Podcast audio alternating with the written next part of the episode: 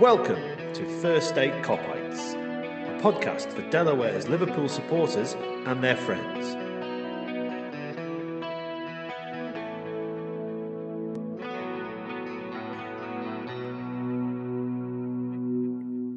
Hey, welcome. It's August 22nd. It's the fifth episode of our fifth season. Uh, welcome, dear listener. I'm Paul, and today, delighted to be joined by old friend of the pod, uh, special guest Andrew Beasley, who um, some people might know better as Bass Tuned to Red on uh, on that thing that used to be called Twitter. Uh, also got a full house of Daz, Sean, and Justin. Uh, we're here to talk about a few things. We're going to talk about uh, the Bournemouth game, uh, and in part one, we'll talk about the state of play in the Liverpool world, uh, trying to draw on some of uh, Andrew's expertise around some of the underlying stats, uh, and then we'll, we'll we'll touch briefly at the end about our upcoming trip to that other oil state team. Um, thank you much for joining us. Okay, so let's go. Part one. Um, really comfortable three-one home win over Bournemouth. Uh, Andrew, I'll start with you. Um, I let, us go go go with the stats because because I, I, I from what I saw, it looked really comfortable if you only looked at the the, the numbers. Um, what, what am, am I reading that right? Let's start with that.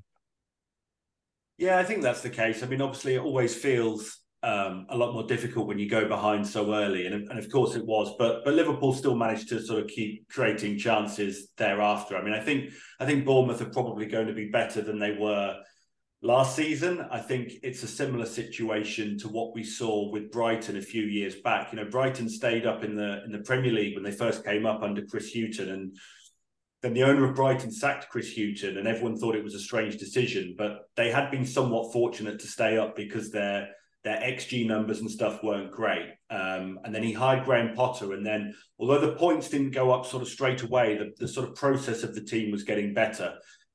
And I think that's what we're going to see here with Bournemouth. Again, Gary O'Neill kept them up. Many thought he was unfortunate to be sacked.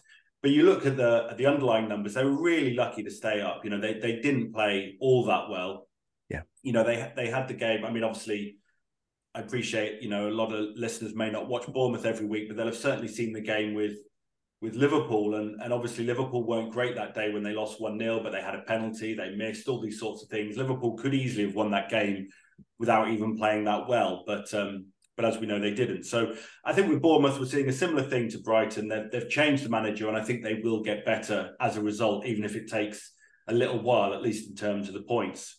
So um, yeah, so so Liverpool did sort of create chances, but of course, on the hour mark or thereabouts, they go down to ten men. Controversial circumstances. Um, I don't think anyone really thinks it's a it's a red card, but it happened, and, and you know you have to get on with it. And then obviously Bournemouth had some chances towards the end as as you would expect, having the man advantage and stuff like that. I mean, it's it's credit to Liverpool that they scored after going down to 10, because obviously that's not, you know, that sort of thing's not a given. Um, so yeah, I think it, the game sort of looked more even by the end, but obviously you have to remember that a third of it, um, you know, Bournemouth had a man advantage and they're and they're playing better than they were last season. So I think Liverpool can be reasonably satisfied equally um, still quite a few things to work on. Yeah, a few, few things to pick up on there. Um, you said nobody thought it was a red card. It won't surprise you, perhaps, that on our coverage, uh, Tim Howard, formerly of Manchester United and Everton, thought it was a red card. Um, mm. yes, uh, I don't know why they have these people on talking about us. Uh, it's like they have that Nedum Onuoha guy on lots of shows, and he becomes a Man City fan every time he talks about Liverpool. It's a, it's bizarre. Um, sorry, uh, I, I got sidetracked. Um, clearly, there are a few things that kind of worth picking up on. Um, you said not a lot of people will have seen Bournemouth. Um, there was a question, I think, in the first ten minutes whether we'd seen much of the, the coaching staff had seen much of Bournemouth um, in the preseason in the first game. Uh, I'll go, go to you, Daz, on this. Um, I, I don't I don't think enough has been made of actually uh, like uh, kind of that first 10 minutes looking messy because we actually even if we knew what to expect we hadn't actually experienced what their press was going to look like. And we do know that their coach had won away at places like Barcelona and Real Madrid presumably playing the same kind of organized chaos as Klopp called it football.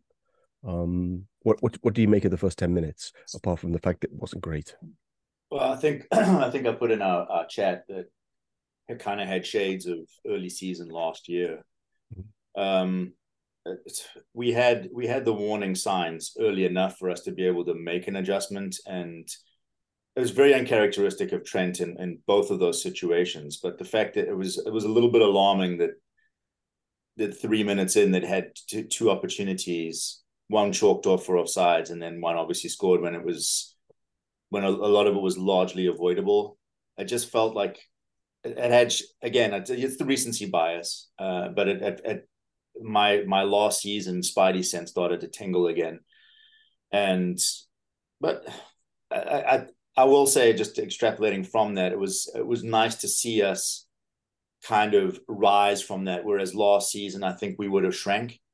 This this uh, like within what uh, Verge hit the crossbar of a, of a header in the six minutes, so like three minutes later, it was nice to see us come back with a response like that. But uh, I, I, and the way we played against Chelsea last week for large portions of the match too, I was I I had some concerns, and uh, yeah, in terms of in terms of the way that that Bournemouth set up and, and the way that they came at us, I I don't I know Klopp sometimes sometimes takes a second to to figure out what his opposite number is doing in terms of tactical setups, um, but I don't think that this was anything that he shouldn't have expected.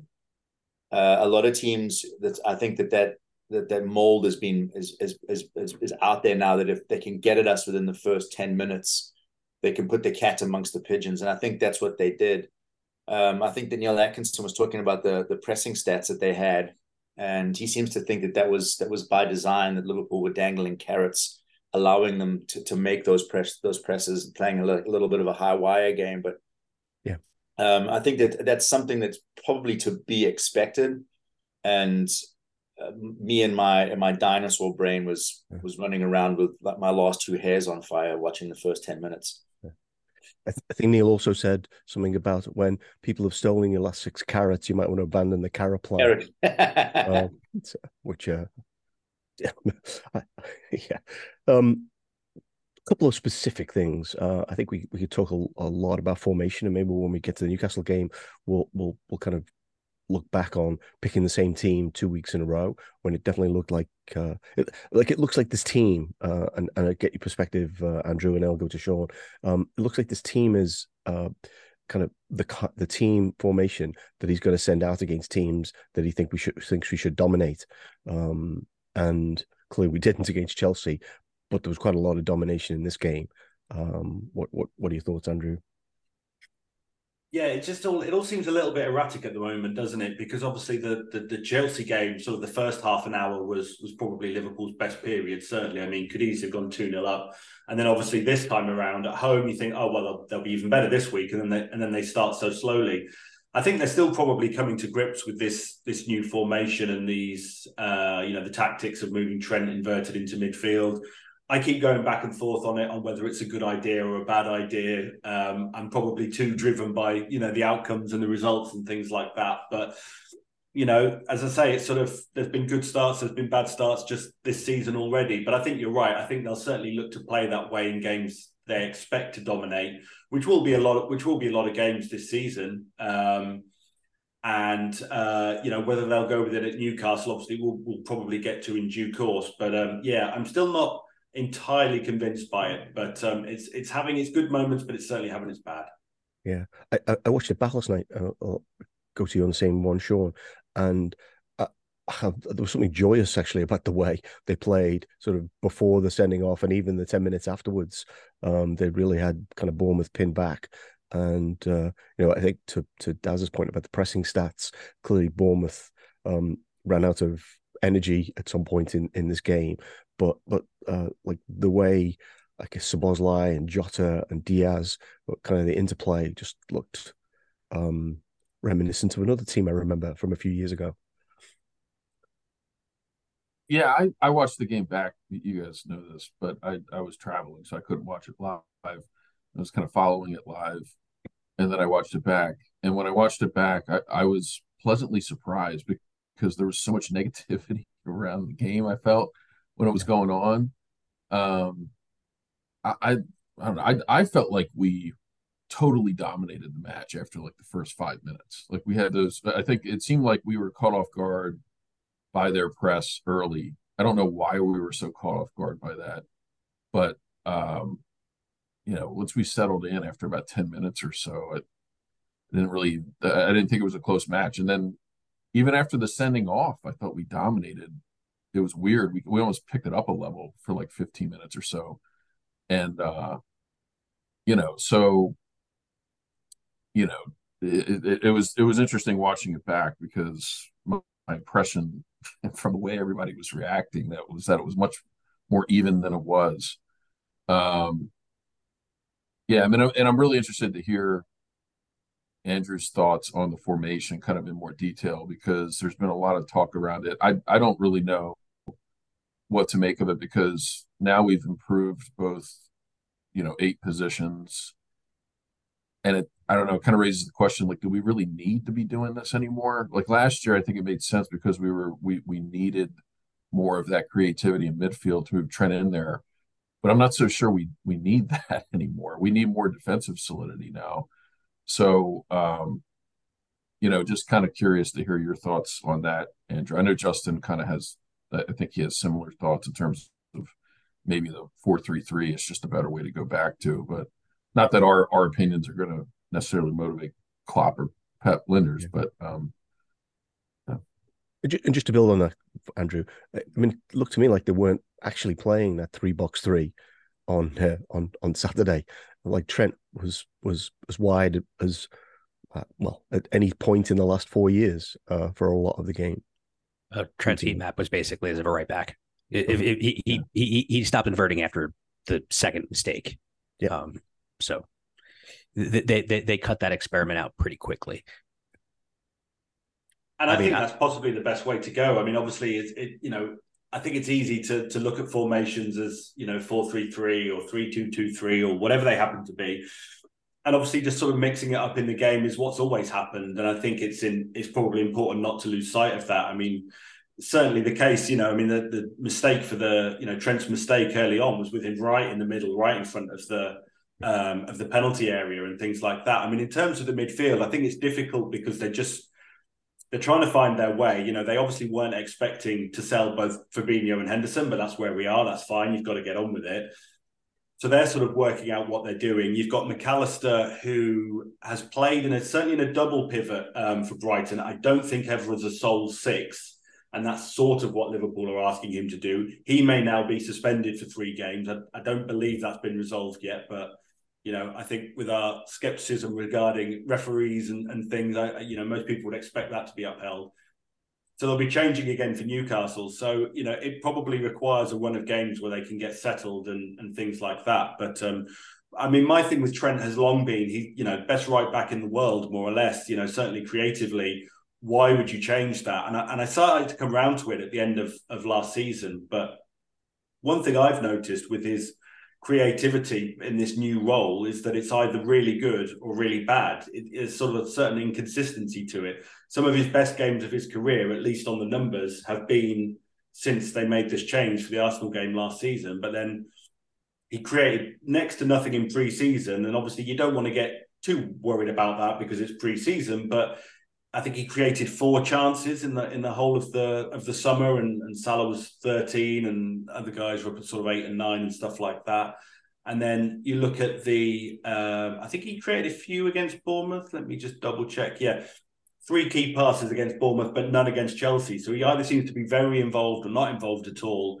And it just all needs to settle down a bit. But it, it's getting increasingly difficult with the further uncertainty in the midfield. So it's hard to know which way to go with it. But um, yeah, I, I, think a lot of people were wowed by the the new system initially, and and you know with good cause. But I think now a lot of fans are sort of questioning it and whether it's time to sort of abandon it. It's no bad thing to have in your locker, but whether it should be the sort of um, the primary thing they're doing every week, I'm I'm still not sure. I, I think that there's actually a problem with it that we didn't face much at the end of last season Emery started to expose it. Now it's been exposed, which is Trent might not be press resistant. And that could effectively, you know, if you if you're if you're passing to your six and you're using your six as a as a player who's going to turn and create, is something that basically other teams can then see as a pressing trigger, which Bournemouth clearly did early on. You're, uh, for lack of a better term, fucked. like eh, if you think about it, like Newcastle's going to press us, right? It's an Eddie Howe team with Sandro Tonali and Bruno Guimaraes as your midfielders, but trying to steal the ball quickly and thread it through to Isak, to Alexander Isak. Right, that's how they play. That's that's that's going to be their pattern of play.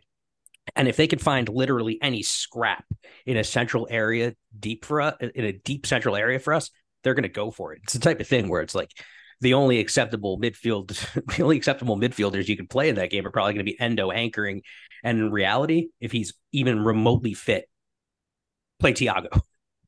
You need someone who can actually keep a foot on the ball and ensure that we have it.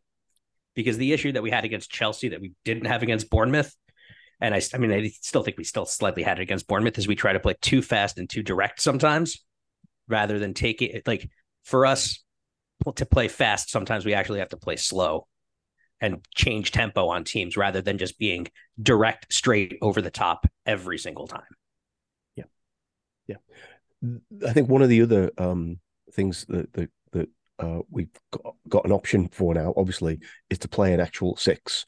Um, so so let, let's let's do a quick um, round on what you took from Endo's performance. Um, whether whether you think you know, well, I'm guessing he's playing against Newcastle with or without Mac Allister. Um, but were were you surprised? Was it a positive thing? Um, what and Andrew, uh, uh, of anything the numbers about his performance would, would tell us that that ought to make us feel good about about selecting him. Yeah, obviously, there's a lot of people sort of wondering a bit about him because I think uh, it was really interesting last week, just the way when the news broke, and obviously most fans are like, "Oh, some 30 year old from a sort of relegation threatened Bundesliga team," and then anyone who'd actually watched him play was like, "Oh no, this he'll be he'll be good for Liverpool," and, and things like that. And I think he's a sort of tough one to judge on the numbers, certainly from his previous um, club, because obviously he's doing a lot of defensive work because they were struggling and you know his his his total numbers, you know, on most recoveries in the Bundesliga and all this sort of stuff was because he was playing every week. And whilst that's true, you know, give me a midfielder who can play every week and who can do that defensive work, and I'm and I'm happy. You know, obviously it's it's going to be different kind of defensive work for Liverpool than for a team that's that's under pressure as much as as Stuttgart would have been. But the fact he's registering these numbers, even if it is because he plays every week, well, that's great for me because he's playing every week. Um, I mean, in, in regards to the, the Bournemouth game, I mean, I don't think there was too much sort of spectacular to take from it, but I mean, he didn't give the ball away very much at all, kept it pretty simple. And, you know, I'm all right with that. You know, there, there's Mac Allister and Szoboszlai and stuff are going to be able to be creative in the midfield in a way that Liverpool haven't had from their midfield for a long time. So a steady Eddie guy at the back of the midfield is is is perfect. Now, whether Endo is going to be able to do this every week for Liverpool, we still don't know. But I think there's encouragement both in what he's done and slightly against Bournemouth to feel like, well, he, has got to be worth a try, certainly. And with with you know the midfield issues Liverpool have had in the last sort of 12 months or so, that's no bad thing. Like I say, give me a guy who can play every week and rack up some defensive numbers, and I, I think he'll do all right. Yeah. Cool. Any any other thoughts on Endo? Yeah, I, I, the first thing he did was was come in and get a ball and, and play it simple. I heard. I think a friend of mine said that that he read an interview with him. He's like, "Look, I watched I watched how quick this league is. So my first thought was get it shifted quickly." And that's one thing I pointed out to my son because he's he's been given an assignment for his for his his high school team is to is to take notes on on a person that's playing in his position. And the first thing that I said to him was like, "Watch what Endo does here. He's not got anyone picked up. He's closing down the lane, but he's baiting a trap." And they played a ball like a, a, vertical ball into someone and he's like no i'll have that. And he just stepped in like he made up the three yards stepped in front of him took it took it away from him and we were off to the races. So I, I agree 100% with with with andrew. I think i think one of the things that we if i remember reading correctly too is he, he plays a lot of very a lot of lot of uh, vertical balls. Like he likes to get the ball moving forward not necessarily just sideways if i remember reading that correctly. So um, I, I, the suggestion from Klopp is, is, I don't know if it's lost in translation, but he says like, look, this guy's going to be starting games for us. So I get the sense that this this isn't Plan B. This is kind of Plan A A one, A A one point one maybe. Um, I, I, I, I, he's just tidy, and I think that that's exactly what Andrew was saying. You need someone that's there just just to do the donkey work. Like you go back to the old piano players and carriers, and just, this guy looks like he's got a pretty strong back to me. So um, I, I, don't know. That was it was again. He, he came on. You also have to remember he came on against against a team that was that had, full strength when we were down one. And I thought it was interesting. A, a, a formation looked like it became four three Szoboszlai one because he was he was all over the he was all over the map. And, and I think he was he, Klopp was on the sideline like screaming at him like, "Listen, man, we're a man down. You don't need to be making these thirty yard runs." So I don't know. It's, I, I, I, I think that he could he could probably he'd probably be great, as a single six or as a double pivot, regardless. And uh, he, I, I'm I'm looking forward to seeing him play. I think he's I think he's I think he's probably the the salve that we need, not necessarily one that we wanted. Well, he allows you to do something else too, which is if you want to buy a younger midfielder who's multifunctional with potential. You're not talking about Andre, are you?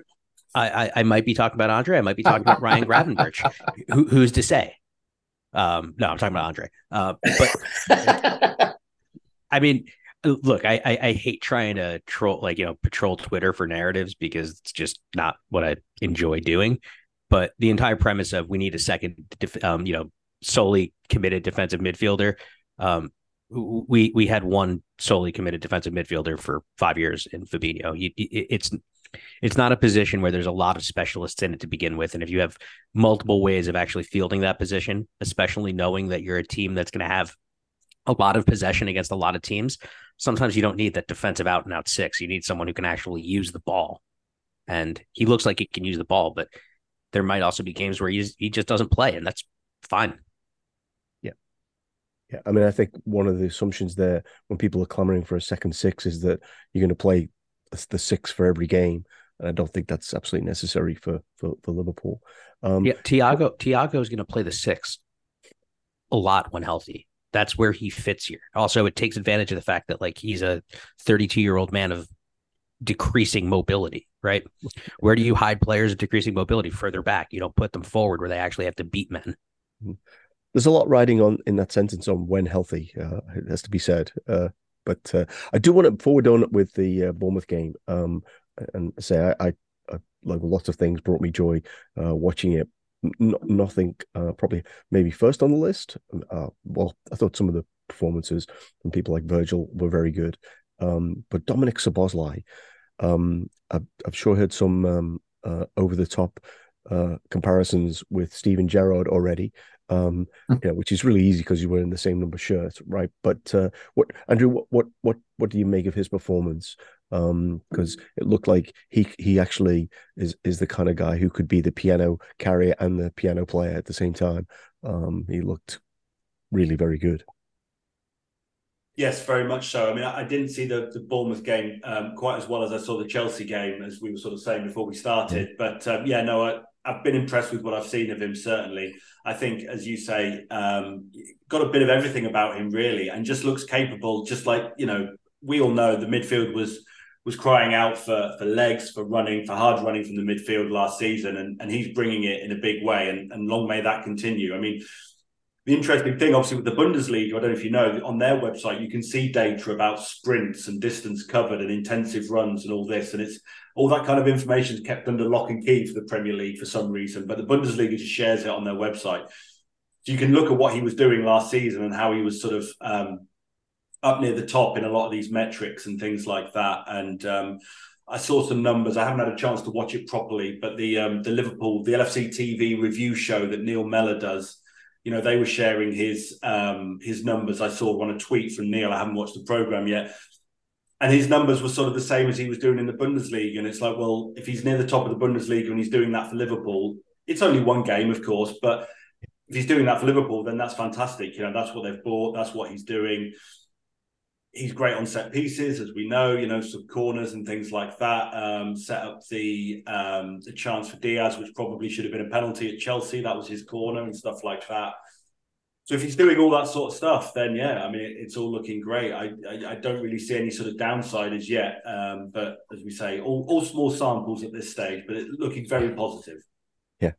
Uh, uh, if I'd wagered um, small sample size comments, I, I, would have wagered we'd have said that much earlier, actually, about the you know, two games. But uh, um, any anyone uh, with with thoughts about Big Dom? Oh, I'll, I'll, get carried away, but I'll liken him to a very very different footballing legend than Steven Gerrard He reminds me of Kaká. That, that's I was thinking the exact same thing, Justin. It's the I don't long remember stride. think, It's I was- the I long trying to think of who- strides, the creativity, Yep. Not the hair. Not the hair. not the hair. Well, the hair actually does a little bit if he grows it out t- a touch. Um, I've, if, we, I've, if I've I find out he's. Yeah. Yeah. if we find out he's deeply evangelical, then like you know maybe it'll really thread the needle there. Well, well, we're going to find lots out about it because there was this really dumb article on the Athletic's website this morning about how he's got small feet and how like his his father apparently made him wear shoes that were smaller, and the inference is that that was to keep his feet smaller because apparently Hungarians have this belief. I don't know how widely spread this is that because Puskás had small feet, then great players uh, have small feet anyway, which appears to be a bit of a nonsense, but. Yeah, I've I've heard a lot of the comparisons to like Gerrard or or even De Bruyne, and I, I he doesn't like Justin said he he looks more like a Kaká to me, but he, he's actually I I think he's been better defensively than than what I expected or what I heard about him when we first bought him. Um, other than the header to like the wrong place for the Chelsea goal, but I mean I, I think in general, uh, you know, he, he seems pretty pretty well rounded, more than I would have expected. Yeah, I'll, t- I'll say this in both facial features and ball playing ability, the man brings moisture to the most arid of regions. And that's probably where we should leave part one. I am reminded actually of the quote from Liverpool, which said they were really surprised no one else was in for him. Um, and based on what we've seen, it, it, it is surprising that he wasn't kind of more widely touted. I think he's got a bit of a sense of humor on him too. There was a, a interview after the game because it was a Kerkez, the, their their fullback. Yeah. Apparently he's Hungarian too, and he said, "Yeah, I swapped jerseys with him. Now I've got something to dust with." Okay, all right. Apparently, they're the best two players in Hungary. I read before the game. I don't know if that's true. Uh, I can't think of anyone who's Hungarian footballer, so probably uh, says Well, something. the fullback Okay, looked like parents had to drop him off. Right, he did look young, didn't he? Uh, okay, let's uh, let's end part one there, and in part two we will come back and talk about some of the trends that uh, uh, uh, Andrew's seeing. Uh, going to talk about kind of what the the attack looks like, the midfield, and then the defense. We'll be back.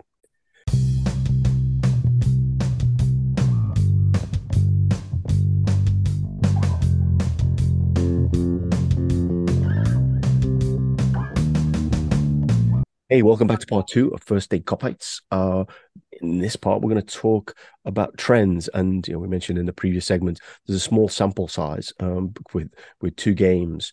Um, but if, let's start with the attack because that looks the place where we have the most riches.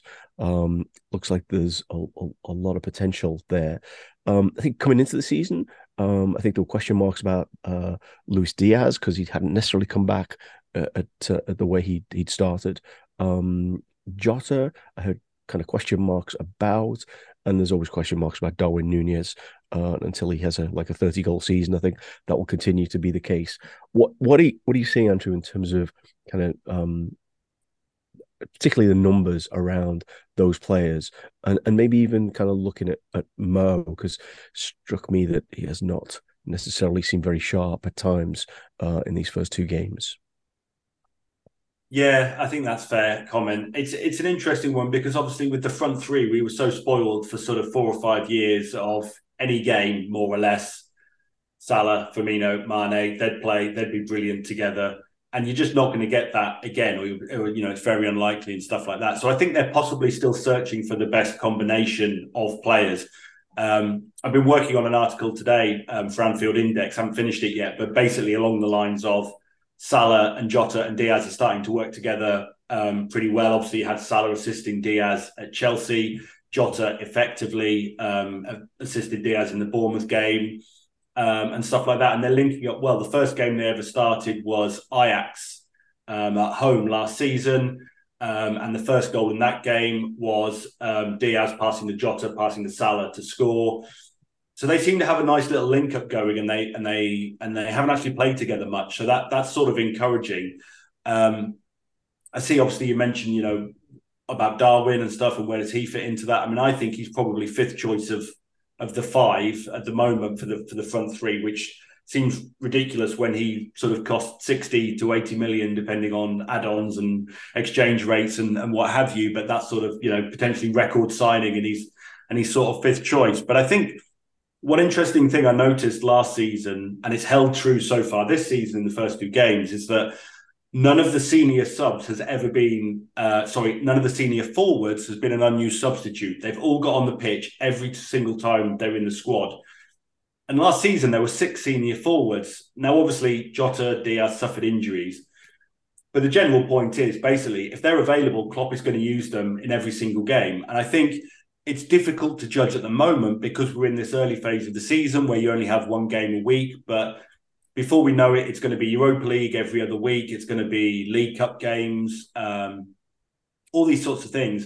And I think Darwin is probably going to start all of those. And then if he performs well, as he may well do, slightly easier opposition, maybe he gets a start. But, you know, my general thing is thinking that, like, well, they're all going to play in every game. It's sort of as much as the starting trio is important because they probably get the first hour, we've got to start sort of looking past that because everybody is going to play and everybody is uh, is is going to get an opportunity. So um, I like what I've seen from the from the three, as I say, but I think everyone's going to get a chance, and it, it could easily change. Sort of um, who becomes the the main front three could change depending on how the games go.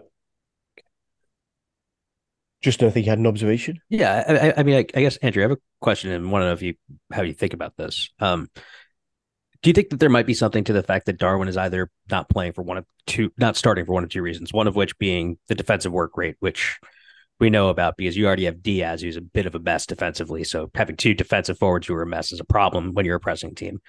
But you also think maybe just the chaos in our midfield probably precludes you from potentially starting him because again, that just is another player who's just not augured to uh, playing to a tactical role.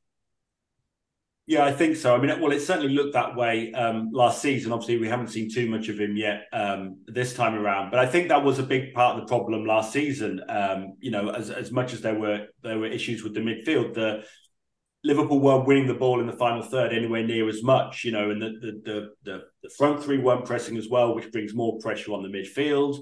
That couldn't cope as well. You then have more pressure on Van Dijk, and he doesn't look as good. So it's really important for them to get that right at the front, the press and the and the regaining the possession and stuff like that. And Nunez hasn't really looked yet like he can do that. And I think we were all sort of hoping that that by now he would. We obviously don't see what goes on behind the scenes and things like that. But um, yeah, I think for me, I you know for the for the big games, I'd be sort of tempted Salah, um, Gakpo, and Jota as the front three because I think that's probably the best from a from a pressing pressing perspective. But um, we'll have to see how that turns out. But that that's got to be part of the reason why Nunez hasn't been um, selected. I think because he was getting in a lot of great positions last season. You know, he missed some chances that, that really he should have taken, but. He was he was good from an offensive point of view, so it, it's the defensive thing that's a concern, I think. Yeah, yeah, and and so to to just build on uh, Justin's point, um, Diaz it's unlikely we're going to have Diaz and Nunez on the field at the same time. Is that the at least currently, given kind of where they are with their pressing. Yeah, I mean, I'd have to go back through through last season, but I, you know, I don't think that happened too often. Maybe yeah. it would have if Diaz hadn't got injured. Obviously, um, I think Diaz's last game was that Arsenal game, and they they linked up for a goal and stuff like that. So they were both playing in that game. But um, yeah, yeah it, it, could be a bit much. It could be a bit much of an ask for them both to play um, because yeah, Diaz doesn't seem to to do quite so much on that front either. I have yeah. a question too regarding uh, potential setups. I maybe maybe I'm conflating different games here, but I, I, seem to remember that when he was played next to Salah, they actually developed that in close close proximity, more like a four four two situation. He seemed to thrive more with someone closer to him. Um, perhaps because of he was he was he wasn't tethered to having to close down as, as much from the front when he had help around. But do you think that Klopp might potentially look at changing to a 4-4-2? Because the way that we finished the game against Bournemouth, I, I thought if we had have had played that system with Salah uh, more central and then put Dia, uh, put uh, Nunez next to him, I, I I wouldn't have minded seeing that for the last 10 minutes of the game just to see if if that's if if if if that is something that they can potentially build upon if they are looking for a plan B going into the season. I mean, I think there were I think there were some games last season where they played 4-4-2, wasn't there, or, or sort of variations um, upon it. It gets hard to remember now that sort of period of the season where trying all these different things and, and not too many of them worked, unfortunately. But um, yeah, I mean, I think it, I think it's good to be to as I sort of mentioned earlier. I think that they need to have these options. You know, I think Liverpool could get away with playing four three three for a number of years, every sort of similar team every week because they were so good. And unfortunately, then they're, they're not at that level at the moment. So having a bit more variety um, is certainly uh, no bad thing as far as I'm concerned. Yeah, I, th- I think uh, uh Justin tweeted something. Uh, I think it was in the last week about um, the that team you're referring to. That uh, you know, I'm sure everyone would like us to be. Uh, got what 103 points out of 105 in that sequence. What from the end of 2019 through um, the, the the pandemic, uh, just before the pandemic. So uh, that that's a, that's a pretty high bar. um, but uh, the, the, the, these guys certainly look like they have a lot of potential. Um, before we finish on the attack, thoughts on Gakpo? Um, I think we're all huge fans of Gakpo, but the midfield role. Yeah, I mean, I'll chip in there. I mean, I, yeah, not so much of a fan of uh, of him in the in the midfield, it's probably born out of necessity with with everything going on, as we've said. Um, I thought, you know, I think it's interesting. You, there was a there was a moment in the game against Bournemouth where he did this this pretty good move, but he was going away from goal, and um, you know, nice bit of footwork, and he sort of beat two players and stuff like that. But ultimately, he's going away from goal, and I think he passed to Van Dijk and stuff like that.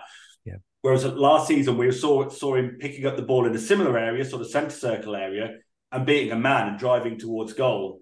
And you know, as as impressive as what he did against Bournemouth was, that you know, if he's doing that and going towards our goal, you know, I'm not I'm not sort of so interested in that. So um, big fan of the player. I don't think he's really he's made for the lot for the midfield certainly in the long term. But I guess it is, as I say, a sort of necessity at the moment with everything else going on. But um, no, hopefully getting back in the front three sooner rather than later. Yeah, yeah, and, it's it's a player who you'd like to see have the freedom to drop back rather than have to boot, press full push forward. Like it, it, they're they're just two completely different mindsets. Because if you're dropping back into finding space, that's very different than having to just consistently try to run into it and and and, you know occupy a channel rather than having a lot more freedom.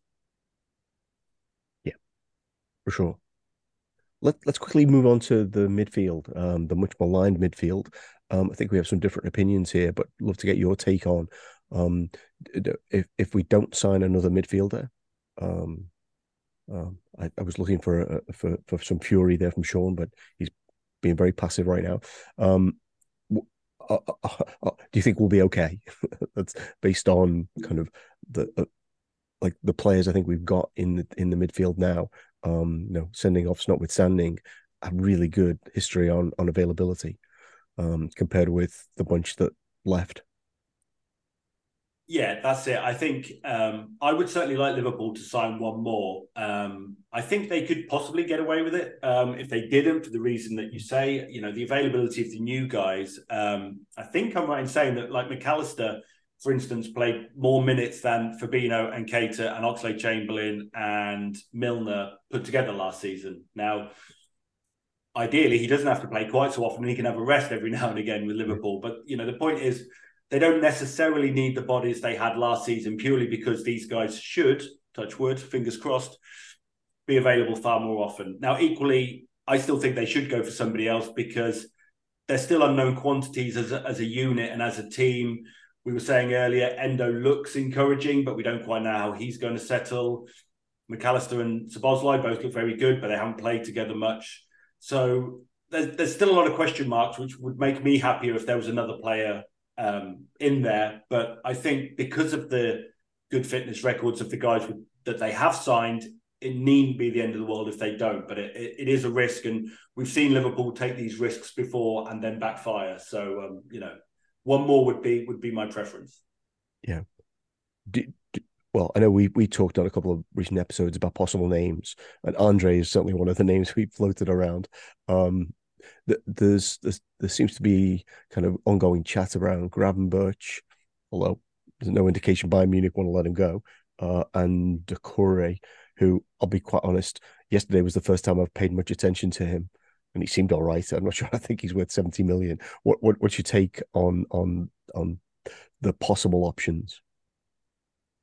Yeah, it's interesting just with the options. I mean, I, I, sort of have no no preference for them, but again, it's I think it, did James Pearce or someone say today they're not sort of actively targeting a, a defensive midfielder, and again, you, you know, they're sort of being linked with these guys who aren't really defensive midfielders, or maybe play there a little bit and maybe do a bit more sort of what you consider traditional central midfield. I mean, obviously, someone like Doucouré was doing a different role for his former club. I forget who. Then he's been doing for Crystal Palace and stuff like this, and obviously being able to to be good in a, in a number of different re, uh, different areas is is obviously fantastic. But I think most Liverpool fans look at the team and think, no, they need to be signing a, a you know very much a defensive midfielder. It appears the club don't look at it that way, which is just sort of really interesting. Whether they think Bajcetic is the the long term solution there. I mean, I think he's certainly got potential to be, but obviously very young and, and, and hasn't played all that much senior football yet and stuff like that. So um, yeah, as I say, no real preference, but it's sort of interesting to me the type of player they're being linked with, as much as who the players themselves are. Yeah, yeah. One also wonders whether the PS article was was more of the damping down of expectations that we're going to spend lots of money for people we might want to buy players from. Um, the, okay. Uh, any any thoughts on the midfield? Um, anyone else? And then or, or we'll talk about the defense. I'm really interested in talking about kind of Trent and Virgil's numbers if we can detect anything from that this season. So my thought on it, because you mentioned it, is that I would like us to sign another player that that can comfortably play defensive midfield. Um, we talked earlier, if we stay with the current formation, maybe you can get away with it with Thiago and Bajcetic. But you know, we were also just talking like we might be better off not going with that formation. So if we're doing that, then we need a six or at least a player that can fill in regularly as a six. I like, you know, what I what I've seen. I, I don't think you can take too much from Endo's performance. 27 minutes and Klopp said he was like not fully rested and, and lacking sleep and everything else. Um, but I like what Andrew was saying, just in terms of being a steady Eddie, like that's probably fine with the eights we have now. But um, I guess I'm not comfortable uh, um, with a, a, a, lack, what I would consider kind of a lack of reliable depth there. Um, I love Thiago, but you know he gets injured a lot, and I don't. I wouldn't want to rely on Bajcetic there. I also don't think we necessarily need to be spending 75 million on Doucouré. Um, but we also have the money, so if it's a position we really need, you know, I, I, don't know. There's some debate there. I I don't know much about Andre. I've seen highlights. He looks great, but it, it kind of seems like we not we might not be able to get him until January. I guess there's some debate about that. Um, I think we'd have to pay like 40 million euro to get him this summer, which seems like a lot. But um, I think I think even if we don't bring anybody else in, we we have a team that should finish top four. I, I would kind of expect us to finish second or third. It's just if we got one more in defensive midfield, I think that would improve us a great, you know, a, a great deal to where it would be more comfortable for us to finish. You know, I, I guess I don't really think we're going to challenge um, for the league. Some my expectation. I would love it to happen, but um, I think we could significantly improve the team if we added one more. It's, it's much more mildly put than your 15 messages yesterday about what we needed to do next. But uh... yeah, I was I was getting ready to respond, but with a comment about you know, you, just because you have 110 million dollars, uh, 110 million pounds that you were going to spend on Caicedo doesn't mean you should spend 70 on Cheick Doucouré. But you well, I think took the wind out of my sails a large portion of our fan base is, is, suffers from magpie syndrome. Like we're just obsessed with shiny new things it's and to, to Justin's point, it's like this value versus cost. I think the club now is going to say like, well, you know, we we kind of have what we need, and I honestly believe that this team is going to go. Will will you'll see then probably after the international break, just how good this team can potentially be because we're building we're building that midfield plane while we're flying it, and that's what Andrew was saying is.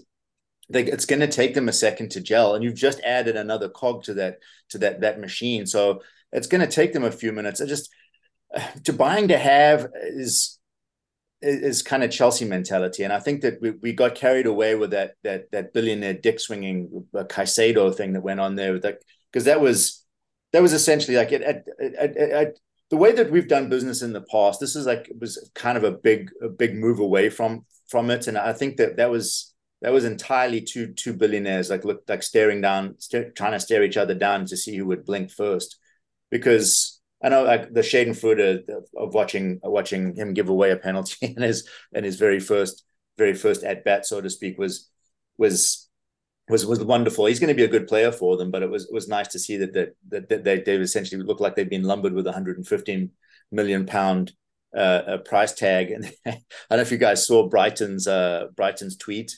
Yeah, all yeah. sales are final. no return. Yeah. they've they've cashed in a lot on Chelsea the last couple years. Yeah, you know what it is? It's this, right? People will make the comment that like uh, if you always wait for the right player, you're just waiting forever, right? And there, there's some truth to that, right? At some point, you do have to compromise if you don't think you're going to land the right player. On the other hand, it's actually the the dumbest thing you could do in the transfer market is buying the wrong player for way too much money. And yeah, just because you have 110 million that you would be willing to spend on Caicedo, right? Um, who, who that which you know, it's an inflated price, but you know the entire premise there is maybe he's a generational midfielder.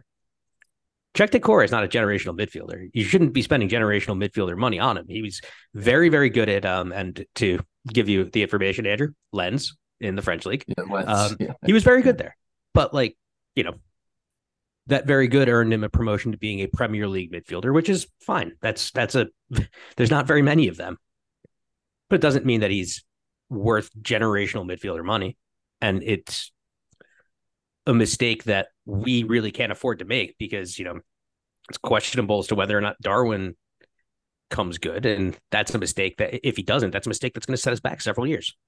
Mm-hmm. Yeah, yeah.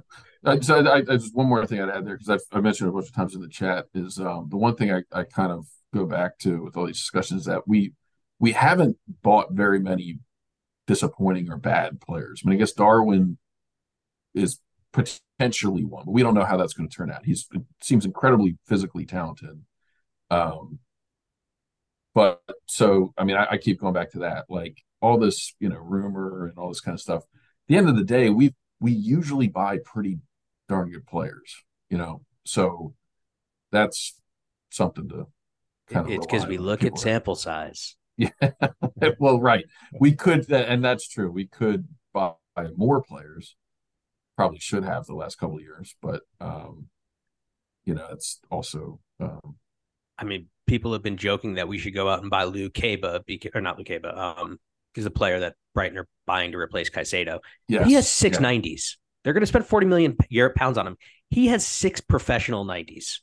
Yeah. Let Brighton take that risk. You don't need to take that risk. Wow. That is a big risk for them, actually, because usually they sign much lower value. Well, oh, that's, that's I mean, that's what Caicedo was. Yeah, four million though. Four million. Yeah. Caicedo. Um, do you want to talk about the defense? Um, anything, Andrew, you can tell us about? So the narrative is we're one injury away from a disaster, um, uh, and, and, I think I personally believe this makes much more sense to spend whatever they're going to spend next on a defender um, than it does to spend on a midfielder. Um, what what what's your take? well, two things. Virgil looks looked very solid in the first two games. Um, I don't know if there's any data that's out there about him running faster or making more, but it's, certainly to the eye, he's looked better than he did um, for most of the season last year. Uh, and uh, and to my mind, Tr- Trent has been better than the average pundit would tell you um, for for quite a while now. But again, I don't know what the numbers told you about his performance last year when you know he was supposedly awful uh, every game.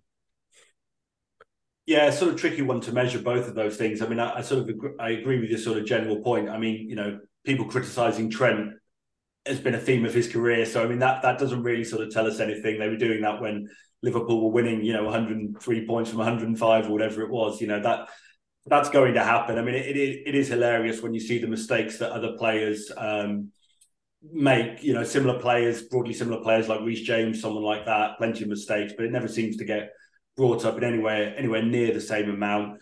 Um, I think Van Dijk, uh, yeah, I think he does look better. I think um, we we sort of seem to forget that he was out for the best part of a year and then came back and played near enough every game in a quadruple bid. I mean, to get through that, you know, it's somewhat inevitable that there would probably be a bit of a of a drop off. I mean, as I mentioned earlier, you you don't sort of get the the uh, sort of uh, intensity and running stats for the Premier League, unfortunately, but it would it would be interesting to see those. I mean, if if you're saying are we one injury away from disaster? I mean, obviously you're sort of touching on defenders there. I mean, I think an Alisson injury would certainly be something of a disaster with with his form uh, in recent years. I mean, as much as the defenses look better, you know, I think Chelsea had five clear cut chances um, in the game in the one all draw, so we could very easily be be looking at a defeat there. But of course, Alisson did what he always does and and sort of minimise the damage and stuff like that. So I mean, I you know, I still I still think we're a we're an Alisson injury away from you know, if not disaster, because I, I do rate Kelleher.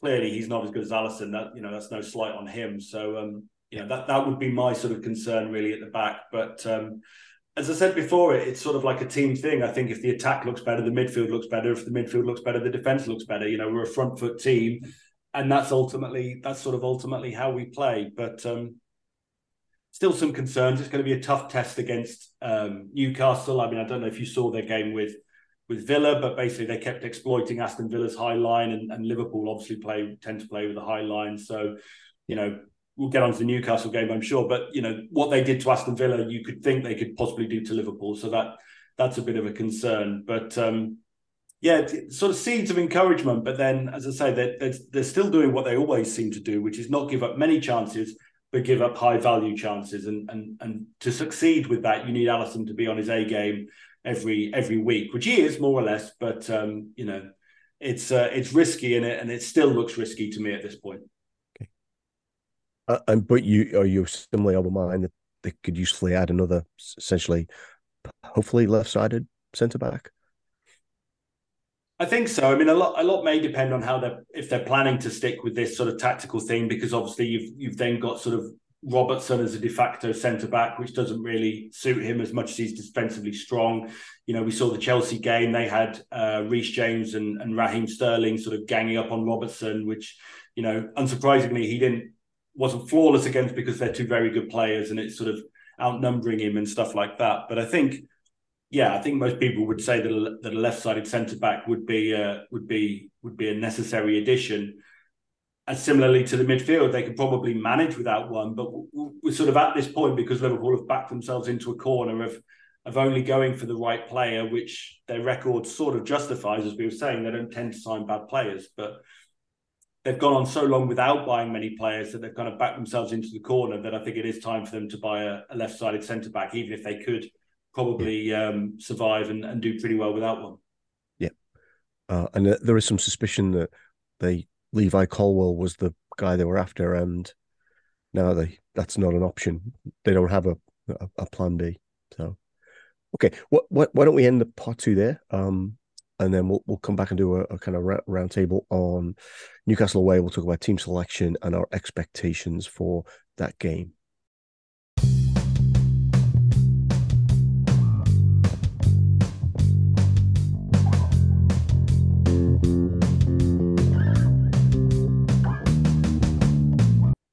Hey, welcome back to part three of First State Kopites. Uh, we're just going to focus on the Newcastle game. It's uh, it's on. Keep being confused about this, but it's on Sunday.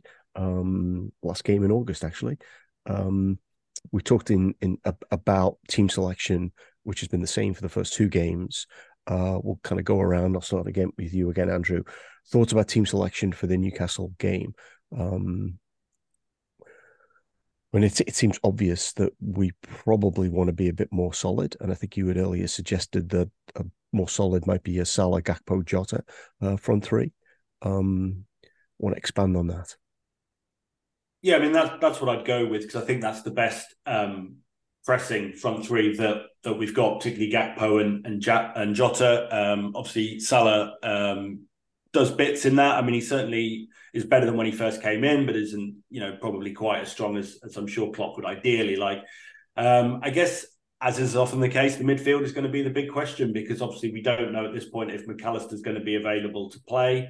And if he's not, does Endo make his first start? You'd have to assume so, but obviously that's a it's a tough game for a first start and, and things like that. I'm sure the back four say the same, and obviously Alisson in goal. So for me, it's it's the midfield. Um, and yeah, that, that's a really tricky one. I, am glad it's not me that has to pick it. Yeah, yeah. So I'll go to you next, Daz. But I think it's probably fair, based on what we know of um, the FA's treatment of us, that uh, Mac Allister will not probably be available for this one. Um, thoughts about how to cover that up? I think, regardless of it, uh, Endo starts um, simply because you need some you, you need that anchor and you can say what you want if it, it, it is probably is a bit of a risk because it's a big game it's away from home um, but I, I think I think he's going to have to trust what you're going to have to you're going to have to dance to the one that you brought so to speak and I think that that's why we brought him so he's I think that your midfield three was with if if uh if Mac Allister was wasn't wasn't suspended. My suspicion is that they'll probably knock it down to one game because it was. If you look at it in the cold light of day, it's not a, it's it's not a potential career-ending injury. It's I I think that they that they get out of jail free card will be like okay yeah you're right shouldn't be three it'll, it'll be one. That's my that's my sense. But again, it's it's Howard Webb, and I do believe that his legs still stick out Fergie's bed. So it I think that I think that, that, that that's the compromise that they'll strike. But regardless, I think that he probably still would have started Endo. Um, up top, it's it's a tough one because I, I agree with Andrew one hundred percent. You need a a, a mid um, a, a, a, a very very high pressing, high intensity front three, and Luis Diaz can be a bit of a, a Labrador puppy at points when you need him to be, to to show a bit more tactical discipline. But it's it's tough to sit him. He scored two and two. Um, I, I'm, I'm, I agree with Andrew. Like it's it's it, it really is it really is a, a, tough choice, but I think the midfield will probably be Jones, Endo, and and Szoboszlai. Yeah, and then up front, I'd I'd in my heart of hearts, I I hope that Andrew's correct, but I, I think that he might leave Luis Diaz in, especially if he's going to play Jones on the left hand side. Yeah, I think one of the things that's worth bearing in mind is uh, they've uh, I know they they've have added um, players, but uh, uh, essentially it was the same um, back four that's played for them in the last two games as was playing last season. Um, and they did not enjoy um, people running at them when we played against them in that away game last year. Um, and people running at them would include Diaz and and um, Darwin Nunez. Sean, what do you? Well, yeah, I mean, playing Dan Burn at left back I don't know, like you know, if, if they're not sitting too deep, we could potentially take advantage there. I, I agree with that. Daz on the midfield. That's the midfield I would hope for, I guess, and then um, would hope that we start Gakpo at nine and either Jota or Diaz on the wing. Um, yeah, I mean, it should be a tough test, but um, yeah, I hope I hope we we come at it maybe a little bit differently than we did at Chelsea. Um, you know, in terms of just trying to be more defensively secure and not maybe not being quite as aggressive. We we have um it's worth saying we've we've won on our last two visits to uh St James's Park. Um I don't know how many people have got that record. Um somehow feels an easier place for us to play than Stamford Bridge. I don't know I don't know why that is, but always seems to be the case. Hoping that's the case this year too. Justin any any builds on who we think should be playing.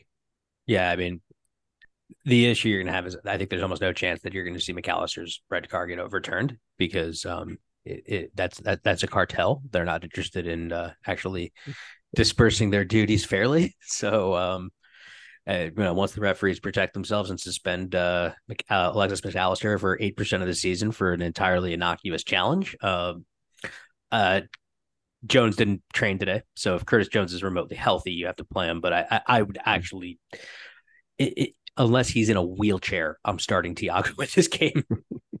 uh, he's he's your best he's your best and possibly the league's best player at actually possessing the football, which I think is going to be extremely important when you're going against you know Guimaraes and uh, Tonali, who are both two guys who are both quite physical and also really kind of like to run with the ball, and in particular Guimaraes. So I would I, I, want I want safety and possession for my midfield. Um, I, I do think that there's gonna, you know if you look at a lot of media, people were going to malign the crap out of Diogo Jota constantly because it's not the prettiest, but it's the most effect. But it is actually the most effective we have besides Salah because he's on what on a goal contribution every 118 minutes as a Liverpool player in the Premier League, which is pretty good. Um, but I, I I play him. I'm playing him through. I'm playing him on the left. I'm playing Gakpo through the center, and I'm playing Salah. I could actually see Jota, Darwin, and Salah also being a useful thing here because you would push Newcastle back with Darwin on the pitch. He did hurt them last season um, when we played against them. Uh, actually, uh, well, he didn't play against them in the home game because he was still suspended, but he really did hurt them at St. James's Park last season. And uh, do think in a game where, in reality, this I think this one might be just a race to one. I, I I'm I'm intrigued to play the guy who can destroy and who can maybe get in behind them and give them something to worry about. I'm also hoping for the return of an old pattern. Eddie Howe playing into Liverpool's hands. I've got some breaking news here, actually, guys. Alexis Mac Allister's suspension has been overturned. So he's oh. going to be available to play this weekend. Oh, okay. Let's redo the segment. Okay, great. It's Wataru Wen. Uh, great. Your midfield's Wataru Wen, Dominic Szoboszlai, and uh, Alexis Mac Allister. Great. Your mid your midfield then your midfield problems are solved. Is that a reliable source, Sean? Just to be clear.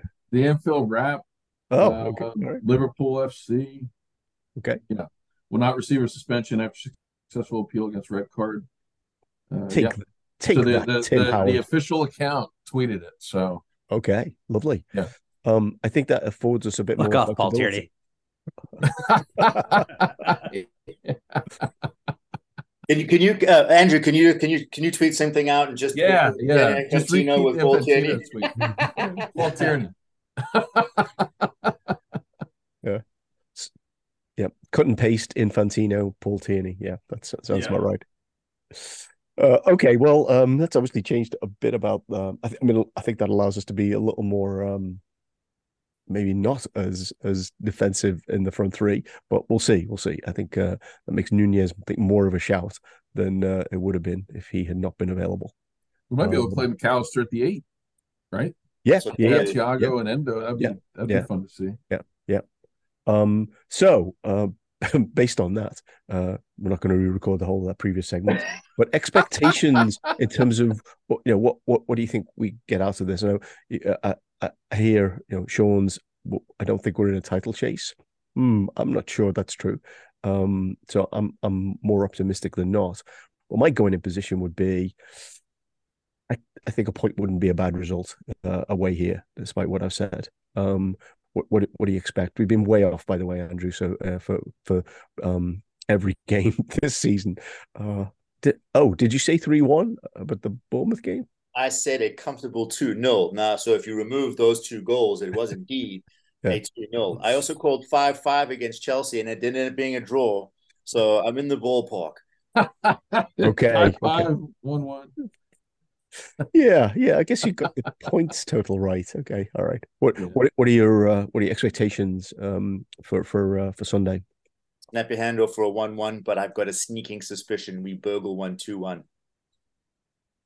2 1. Carvalho, Carvalho makes, a, makes an appearance from Germany and wins it for us.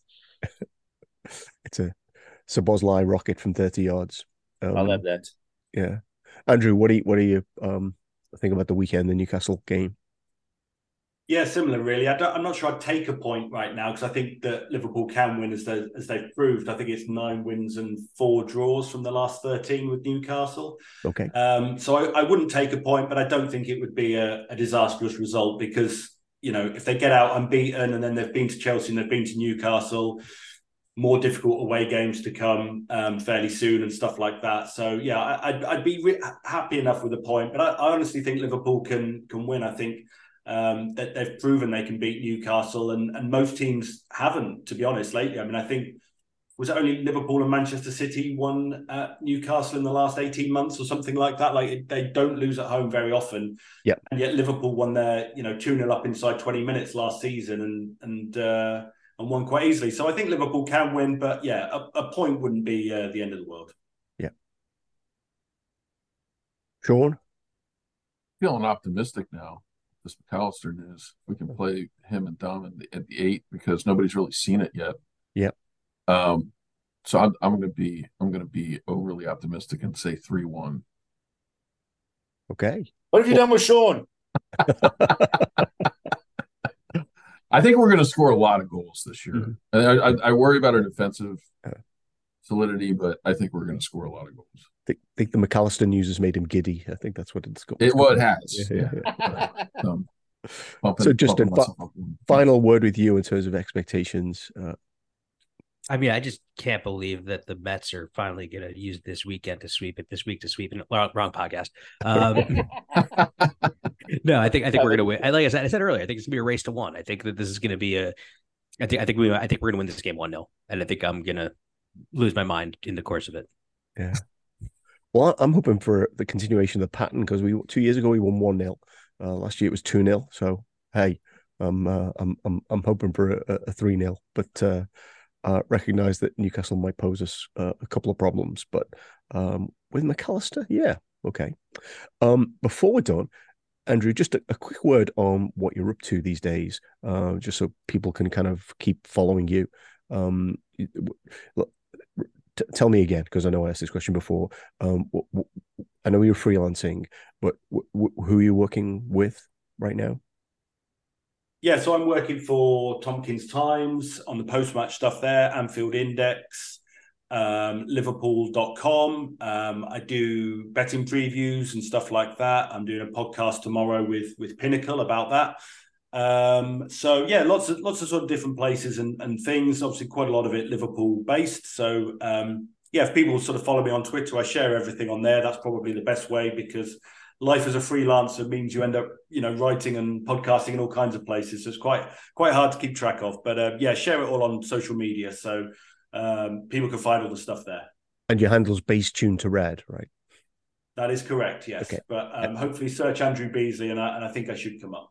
Okay, cool, cool. Thanks, thanks, Andrew.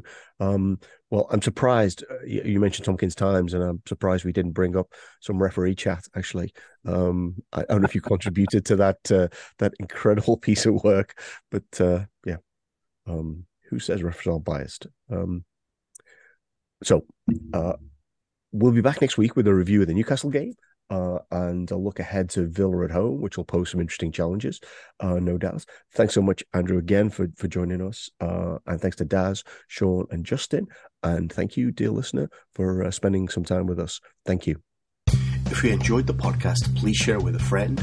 Follow us at First State Kopites on Twitter. We only tweet and retweet from sources we think are credible. Finally, music is courtesy of Hypenotic. They're a Welsh electro pop band, and you can find them at https colon forward slash forward slash hyperfollow.com forward slash hypenotic. Hypenotic is H Y P E N O T I C. Thanks so much to them.